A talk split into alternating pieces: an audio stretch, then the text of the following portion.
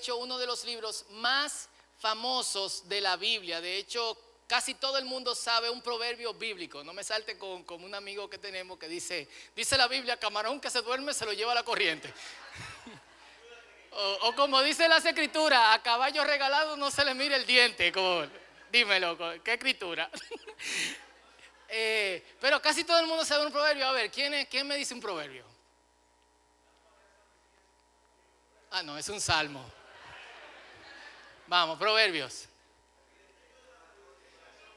El principio de la sabiduría es el temor al Señor. Eh, proverbios 1.7. ¿Quién más? Mujer virtuosa, ¿quién la hallará? Yo la hallé. ¿Eh? Instruye al niño en su camino y aun cuando fuere viejo no se apartará de él. ¿Quién más? ¿Quién da más? ¿Eh? Exacto. Confía en el Señor en todo su camino si no te apoyes en tu propia prudencia. Huepa, como ciudad derribada y sin muro es el hombre cuyo espíritu no tiene rienda. ¿Cómo? El amor al dinero es el principio de todos los males. O sea, full, aquí hay unos, unos, cuantos, unos cuantos más, 4.23, que lo conocemos en Reina Valera, sobre toda. ¿A quién no se lo dijeron eso cuando usted estaba eh, enamorando una malona? El pastor de jóvenes no le dijo di que acuérdate que sobre toda cosa guardada, guarda tu corazón, porque de él mala la vida. ¿A qué muchachas se lo dijeron eso cuando estaba eh? fuerte? 16:7 Cuando la vida de alguien agrada al Señor, hasta sus enemigos están en paz con él. Proverbios 20:22 No digas, me voy a vengar de este mal Espera que el Señor se ocupe del asunto. Proverbios 16, 1. El hombre propone, pero Dios es el que dispone. También hay caminos que al hombre le parecen derechos, pero su final es Cool. Y hoy, introduciendo esta serie de proverbios, me gustaría que veamos qué son los proverbios, cuál es su utilidad, cuál es su propósito y cuál es su practicidad. Así que vamos a leer en Proverbios capítulo 1, del versículo 1 al versículo 7. Proverbios 1, del 1 al 7. Cuando lo tengan. 503, la página para los que tienen la Biblia de papel. ¿Lo leemos?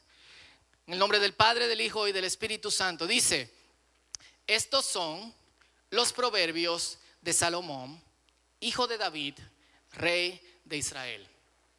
El propósito de los proverbios es enseñar sabiduría y disciplina y ayudar a las personas a comprender la inteligencia de los sabios. Y me gustaría que desde ahora presten atención a cada una de las palabras claves. Hasta ahora, sabiduría, disciplina, inteligencia. Okay. Su propósito es enseñarles a vivir una vida disciplinada, vuelve otra vez, y exitosa y ayudarles a hacer lo que es correcto, justo e imparcial. Estos proverbios darán inteligencia al ingenio, conocimiento y discernimiento. Que el sabio escuche estos proverbios y se haga aún más sabio. Me gusta porque no es solamente para el que no es sabio. Y de hecho uno de los proverbios eh, que más me gusta dice que el sabio escucha con mucha atención las palabras de corrección o de enseñanza que se le dan, pero el necio las desprecia. Y una, característica de la persona sabia es que continuamente aprende. Que los que tienen entendimiento reciban dirección al estudiar el significado de estos proverbios y estas parábolas. Las palabras de los sabios y sus enigmas. Y sus enigmas. El temor del Señor es la base del verdadero conocimiento. El principio de la sabiduría es el temor al Señor. Pero los necios desprecian la sabiduría y la disciplina. Vamos a desmenuzar un poquito el pasaje. Proverbio es sabiduría en cápsulas. Y yo quiero que agarremos eso ahí porque yo quiero dividir sabiduría en cápsulas de la costumbre de tomarlas en cápsulas. Ok, y lo voy a explicar más adelante. y deben ser entendibles, memorizables y aplicables. Por eso están de forma, de forma poética. De hecho, casi todo el mundo, y algunos no se atrevieron, se sabe un proverbio de la Biblia, aunque no sepa el lugar específico en donde está. ¿Por qué? Porque te agarra así. Yo recuerdo por primera vez cuando yo escuché sobre toda cosa guardada, guarda tu corazón. Y se me grabó.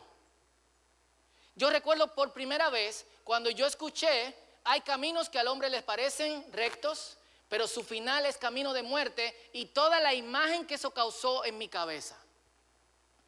Yo recuerdo la primera vez que el proverbio sobre el necio, cuando tú tratas de ayudarlo, te acorrala contra la pared como un perro, así, porque estaba tratando de ayudar a alguien y esa persona, en vez de recibir la ayuda, se estaba volcando en contra de todos los que estábamos ayudando.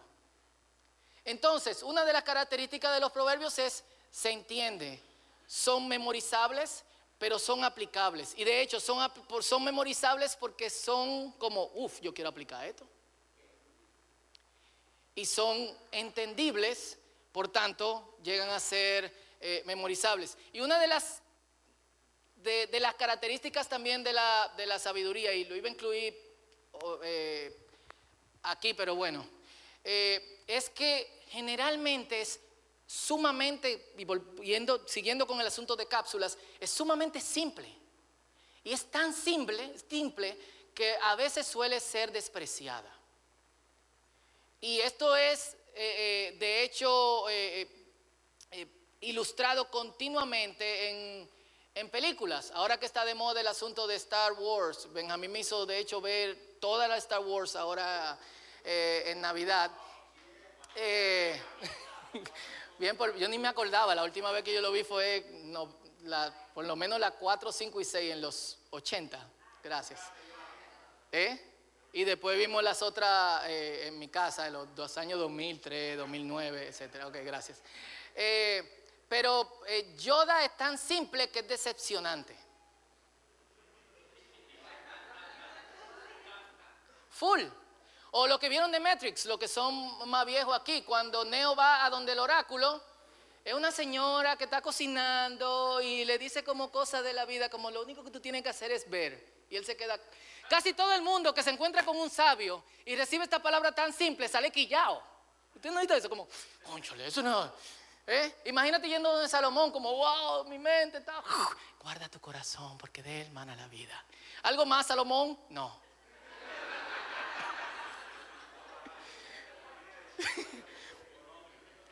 Eh, así que eh, Salomón coleta estos proverbios, y digo coleta porque si lo leen completos y durante esta serie solamente vamos a, ir por cinco temas del libro de, los proverbios, no el libro, el libro completo. El libro completo lo vamos a ver en la Biblia completa más o menos por mayo por ahí con explicaciones.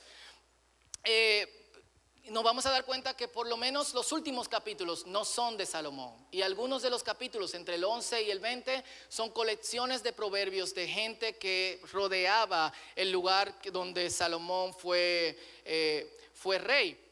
Y lo hace con el fin de darnos sabiduría y de darnos disciplina. Y las dos cosas van, van mano a mano y él lo aprendió de Harway y lo vamos a ver al, eh, al final. Y sabiduría es decidir bien. Eso es sabiduría. Es la capacidad de decidir, pero de decidir bien. Todos los días nosotros nos enfrentamos a diferentes, múltiples opciones entre las que tenemos que elegir. Y estamos rodeados de pila de gente inteligente y con conocimiento, pero honestamente escasea la gente sabia. ¿Sí o no? Vemos personajes altamente inteligentes que nos impresionan con su elocuencia, que manejan temas así, que tú te sientas frente a ellos como, wow, ¿y este tipo o esta tipa, de dónde la sacaron? Pero continuamente vemos que contrasta su inteligencia, su, su elocuencia y su conocimiento con las decisiones estúpidas que toman. Saben mucho, y tenemos un proverbio dominicano que dice, saben tanto que nos sigan. Y por el otro lado, les carecen, perdón por el les, carecen de sabiduría. Y este fenómeno eh, afecta también a los creyentes. Yo conozco pilas de creyentes, y usted también, que saben mucho de las escrituras, pero carecen de la capacidad de aplicarlas. Full. Gente ante las que nos sentamos y nos enseñan principios morales, pero carecen de dominio propio, es decir, de disciplina, que va mano a mano con la sabiduría. Y nuestras decisiones le preocupan a Dios, porque nadie más que Dios sabe cómo las decisiones que tomamos nos afectan para bien o para mal y cómo también afectan a otros. La semana pasada hablábamos de que muchas de nuestras decisiones afectan infinitamente. Y por eso deberíamos decidir vivir bien. Y Dios, que sabe de qué forma te ha creado y para todo lo que eres capaz, te invita a ser sabio. Y yo sé que yo estoy diciendo esto aquí, Dios te invita a ser sabio y muchos piensan que el sombrero le queda grande. Pero yo quiero que tú expanda un chin tu mente. Yo no quiero llevar esto a una prédica motivacional porque ese no es mi papel. Si usted que quiere eh, eh, ser motivado, esta no es la prédica de hoy, pero yo bueno, no motivado a la sabiduría, pero no a otras cosas. Whatever. Qué sé yo lo que dije. La, la, cuestión, la cuestión es que no pienses que a ti no te sirve el sombrero de sabio, porque Dios no espera menos de ti. Y si Dios no espera menos de ti, la decisión que tú tienes que tomar hoy es estar a la altura de lo que Dios espera de ti. Y esto es lo que dicen las escrituras. Pasaje muy famoso, Primera de Corintios capítulo 2, versículo 16. ¿Qué dice? ¿Cómo dice? Una, dos y tres. ¿Quiénes? Wow. Imagínate levantándote mañana pensando, tengo la mente de Cristo.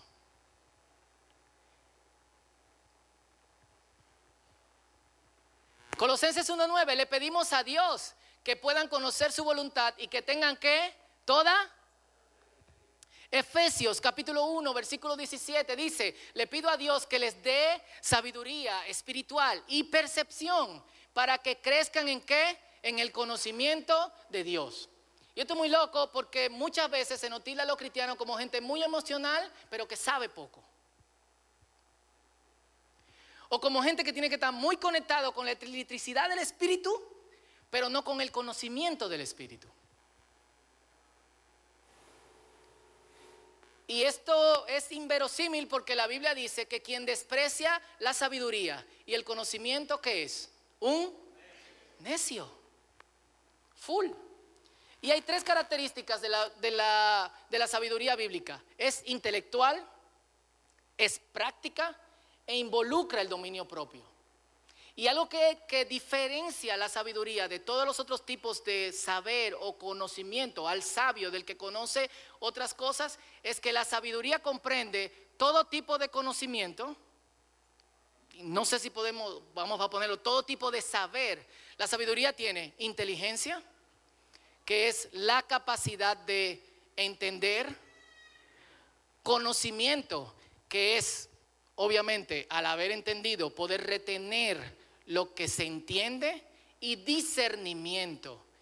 ¿Qué es discernimiento? Es la intuición, sentido incomún, como yo lo llamo, porque si fuera común, lo viésemos más a menudo, pero es incomún. Entonces la sabiduría bíblica, porque hay otra sabiduría, desgraciadamente, tiene inteligencia, que es la capacidad de entender, conocimiento, que es la capacidad de retener lo entendido, y tres, tiene discernimiento, y falta un cuarto componente que es capacidad moral o responsabilidad moral.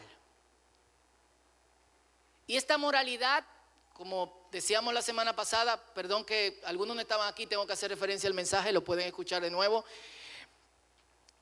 es metaética lo dijimos la semana pasada, Dios no es ético, Dios va más allá de la, eh, de la ética. Y los que ahora vivimos en Cristo, antes vivíamos así.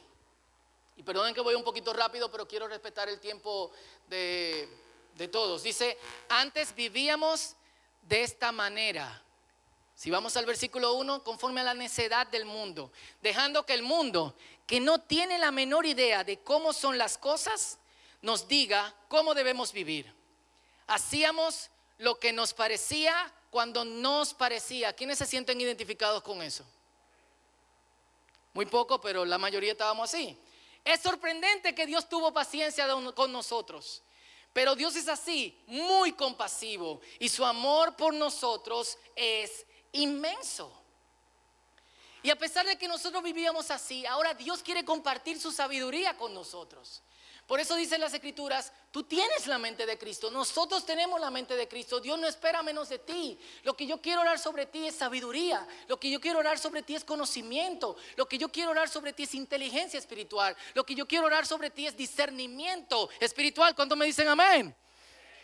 Y, y de hecho no están ocultos. En el mismo Proverbios, en el capítulo 1, los versículos 20 y 21, dice que la sabiduría grita en las calles, buscando quien las escuche. En el capítulo 2 dice, oren, clamen por sabiduría y Dios se la va a dar. Y Jesús lo pone de esta manera, si me ayudan allá atrás. En Mateo capítulo 13, versículo 12 al 13 y 16 al 17, dice así, a los que escuchan mi enseñanza, y quiero aclarar que para Jesús escuchar es poner también en práctica. Yendo al sermón del monte, el que escucha mis palabras y no la pone en práctica, ¿qué es? Como un hombre insensato que construye sobre la arena. Dice, a los que escuchan mis enseñanzas, se le dará más comprensión, otra vez. Y tendrán conocimiento en abundancia. Pero a los que no escuchan, se les quitará aún lo poco que entienden. Por eso uso estas parábolas, pues ellos miran, pero en realidad no ven. Es decir, ellos saben, pero no saben nada. Ellos creen que entienden, pero en realidad no entienden. Pero benditos son los ojos de ustedes, versículo 16, porque ven salud y sus oídos, porque oyen. Les digo la verdad, muchos profetas y muchas personas justas anhelaron ver lo que ustedes ven, pero no lo vieron. Y anhelaron oír lo que ustedes oyen, pero no lo oyeron. ¿Y cómo me beneficia a mí tener la sabiduría de Dios? Proverbios 2, del 12, del 9 al 16, dice aquí 12, pero el 9 al 16 dice así. Si te agarras de la sabiduría, entonces comprenderás lo que es correcto, justo e imparcial y encontrarás el buen camino que debes seguir. Pues la sabiduría entrará en tu mente y el conocimiento te llenará de alegría. Las decisiones sabias, ¿qué harán? Te protegerán. ¿Qué harán las decisiones sabias? El entendimiento te mantendrá a salvo. La sabiduría te salvará de la gente mala, de los que hablan y podemos poner entre paréntesis, de ti con palabras retorcidas. Estos hombres se alejan del camino correcto para andar por sendas tenebrosas. Se complacen en hacer lo malo, lo malo y disfrutan los caminos retorcidos del mal. Sus acciones son torcidas y sus caminos son errados. La sabiduría te librará de la mujer inmoral. Y podemos poner, te librará del hombre también inmoral. ¿Y quién no quiere todo esto? ¿Quién no quiere comprender mejor? ¿Quiénes tienen decisiones importantes que tomar esta semana? Levanten la mano. Casi todos. ¿Quiénes saben ya lo que tienen que hacer? Honestamente. Dos o tres. ¿Quiénes están indecisos? Cool. ¿Por qué? Porque las dos opciones generalmente parecen buenas, ¿sí o no? O las dos opciones tienen algo bueno y algo malo. O las dos opciones pueden afectar nuestro futuro para bien o para mal. Hay un solo problema. Yo no sé qué va a pasar cuando yo tome esta o esta decisión. Algunas sí, otras no. Y ahí es que entra la sabiduría de Dios. Dios nos da con su sabiduría el discernimiento y la capacidad de ver un poquito mejor el futuro. ¿Por qué? Porque Dios conoce el futuro. Y como Dios conoce el futuro, yo tengo la asistencia de Dios en esto. ¿Cómo tengo esta sabiduría? Primero, orando. Santiago capítulo 1, versículo 5 dice, si usted quiere sabiduría, pídala y el Señor se la dará. No me equivoqué, este viene ahora. Pero la clave principal nos la ha dado el último versículo del pasaje de Proverbio que leímos hoy, Proverbios 1.7. Y este proverbio fluye de la experiencia de Salomón. Salomón lo primero que pide cuando es un rey adolescente es que inteligencia y sabiduría.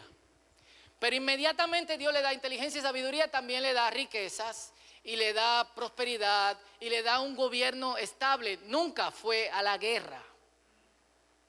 Su, padre David fue continuamente a la guerra, no paraba. Y el único día que no fue a la guerra, la cometió full time. fue como te dije que fuera a la guerra, David. ¿Y qué hizo Salomón? Se descarrió. ¿Por qué? Porque se inclinó hacia el conocimiento, hacia la inteligencia y hacia el discernimiento, pero dejó de un lado la cualidad moral y espiritual que tiene la sabiduría y cayó. El libro de Eclesiastés, si lo pueden leer esta tarde mientras están bebiendo su cafecito o su té, es una reflexión en esta dirección. Y termina diciendo con esto, este es el final de todo el discurso, teme a Dios. Ahora, muchos se preguntan, ¿qué, se preguntan, ¿qué es el temor de Dios? Es tenerle miedo a Dios. No, temor de Dios es estar sorprendido continuamente de la grandeza y la capacidad de Dios. Tener temor de Dios es estar, es reverenciar a Dios. Tener temor de Dios es saber que Jesús es la persona más inteligente que jamás pisó la tierra. Porque usualmente lo vemos como alguien muy espiritual y con muy buen consejos muy bonitos para mi vida eh, espiritual, pero no lo vemos como alguien que tiene el conocimiento de transformar todas las cosas e incluso darme consejos para, para los negocios, para la carrera, para, para las relaciones, etcétera, etcétera, etcétera. Dios es el ser más inteligente en el universo y Jesús es el hombre, Dios que pisó jamás el hombre más inteligente que pisó la tierra. ¿Cuántos dicen amén y le dan un aplauso a Dios? Entonces lo que Salomón nos está diciendo es, miren, empiecen por aquí. Porque yo empecé al revés. Yo empecé sabiendo muchas cosas. Y, de hecho una vez leímos aquí en Segunda de Crónica, le traían animales de todas partes y Salomón los clasificaba les traían mapas y él los aprendía de memoria. Seguro tenía una memoria fotográfica, pero su corazón se desvió de Dios. Y quizá tú eres muy inteligente y tienes discernimiento y te falta eso. Quizá tú sabes muchas cosas de Dios, pero te falta eso. Quizá tú quieres decidir sobre el futuro y estás leyendo otras cosas que no está mal. Y obteniendo conocimiento de gente que ha caminado el mismo camino, pero sus experiencias son diferentes porque el estado en el cual tomaron las decisiones también son diferentes a las tuyas. Y si bien su conocimiento te puede ayudar, necesitas agregarle a esto sabiduría y entendimiento espiritual, el conocimiento que viene de Dios. No puedes salir de aquí esta mañana sin decirle y sin tener el compromiso de decirle a Dios, yo quiero sabiduría. Y hablábamos de cápsula y le voy a pedir a los muchachos que me están ayudando que le pasen algo. Y todos conocen esto, ¿verdad? Galletas de la fortuna. Pero ustedes no la van a abrir aquí. Cool. ¿Algunos la han visto en persona? ¿Nunca la han visto? ¿Otros la han abierto? Se comen, de hecho. Esta está muy buena.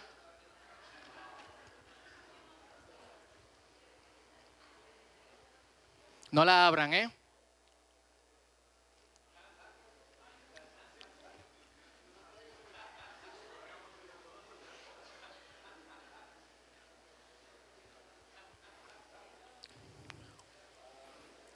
Dice, no la abran, no la abran, es un ejercicio, en serio. La mía dice, un hombre sabio conoce todo, un hombre necio los conoce a todos. Y tiene los números de la lotería de aquí. Pero una de las cosas que nosotros hacemos, y quiero que la tomen ahí, esto es un souvenir. Para mientras, no la abran, mientras estudiemos el libro de los proverbios, usted lo va a poner en un lugar visible. ¿Por qué? La vamos a abrir al final.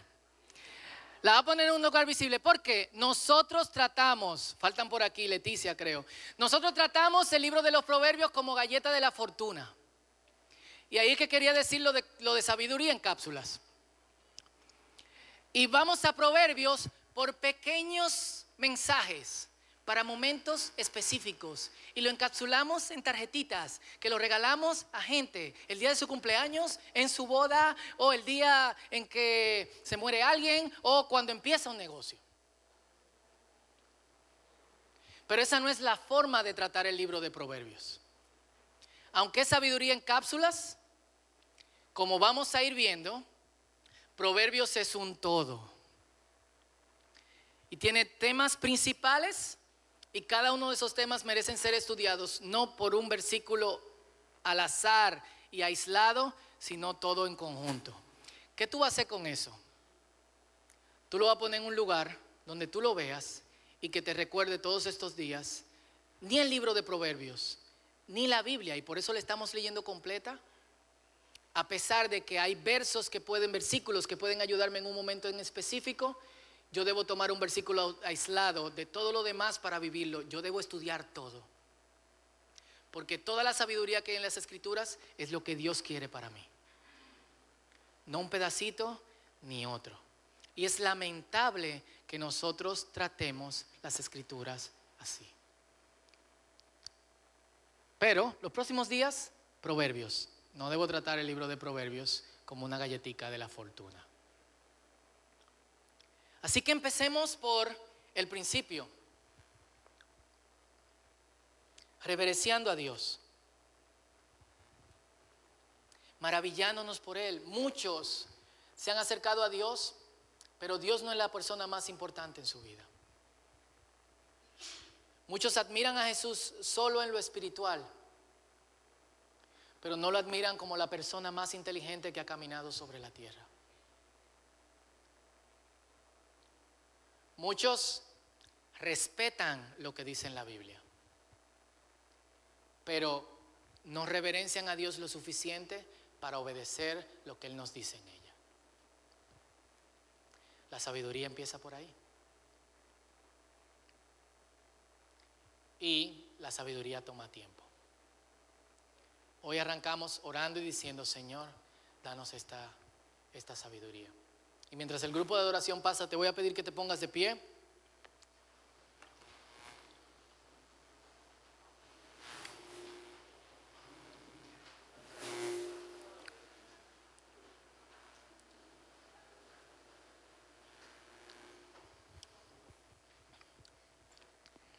Y yo quiero que empecemos por lo básico, antes de orar por lo primordial. Casi todos nosotros tenemos decisiones importantes que tomar. Algunos quizá no esta semana, pero están atrasando una que realmente quizás saben lo que tienen que hacer, pero quizás necesitan dirección. Yo te voy a retar en esta mañana que tú le pidas a Dios que te dirija. Y que tú le digas a Dios, si estás ahí,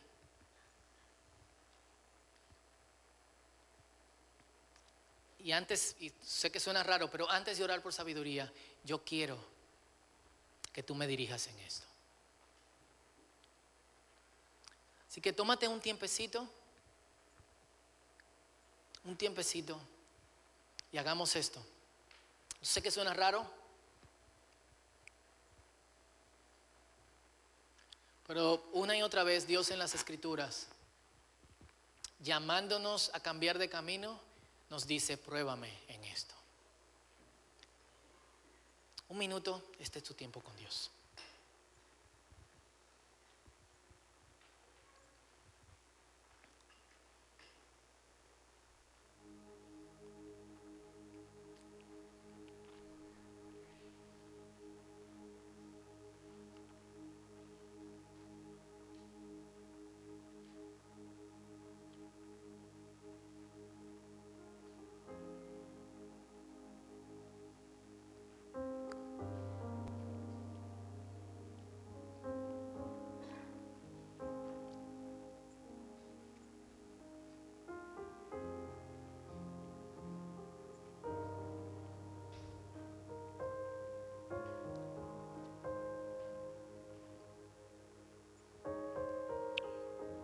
Señor, en el nombre de Jesús.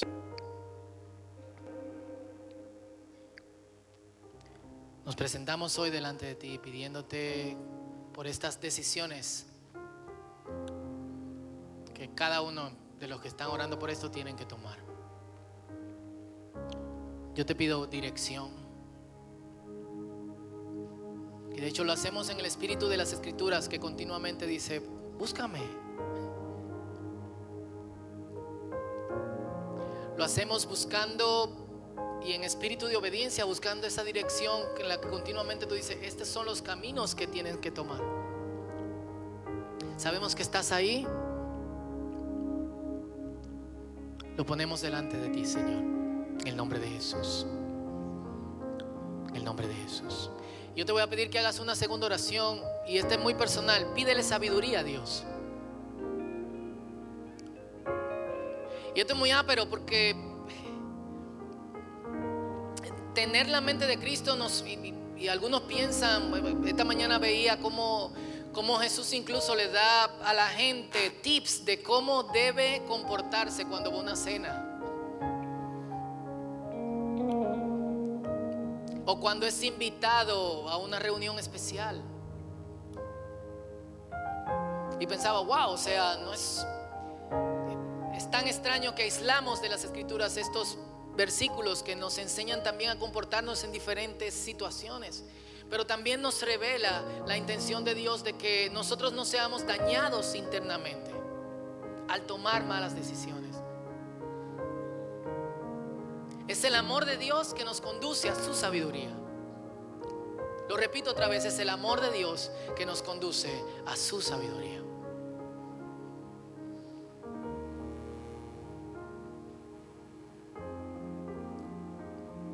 Eso yo te voy a pedir que, lo, que te tomes un minuto y personalmente tú lo pidas. Y luego yo quiero cerrar en oración y que adoremos juntos. Este es tu tiempo con Dios.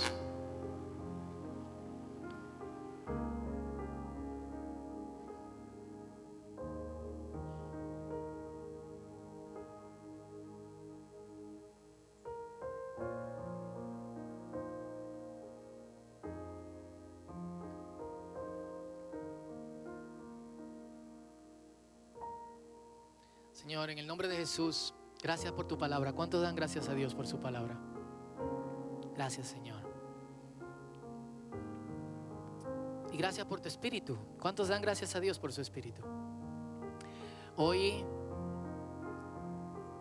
obedeciendo a tu palabra, oramos por sabiduría. Tu palabra lo dice en Santiago capítulo 1, versículo 15. Lo dice en Proverbios capítulo 2. Y queremos iniciar por la parte primordial. Queremos respetarte, queremos reverenciarte, queremos admirarte. Queremos empezar por ahí. Pidiéndote, Señor, que tú nos des, como leíamos en Colosenses y en Efesios, como dicen Filipenses, como dicen Primera de Tesalonicenses, sabiduría y comprensión espiritual como dice en Primera de Corintios capítulo 2, que tú nos des la capacidad de usar la mente de Cristo que ya tenemos. ¿Cuántos dicen amén? Así que, Señor, solo tú lo puedes hacer por tu espíritu. Y tu palabra dice que tú lo darás. ¿Cuántos lo creen? Eso lo pedimos en el nombre de Jesús. Y todos decimos, amén. Dios te bendiga. Dale un aplauso fuerte al Señor. Y vamos a adorarle juntos.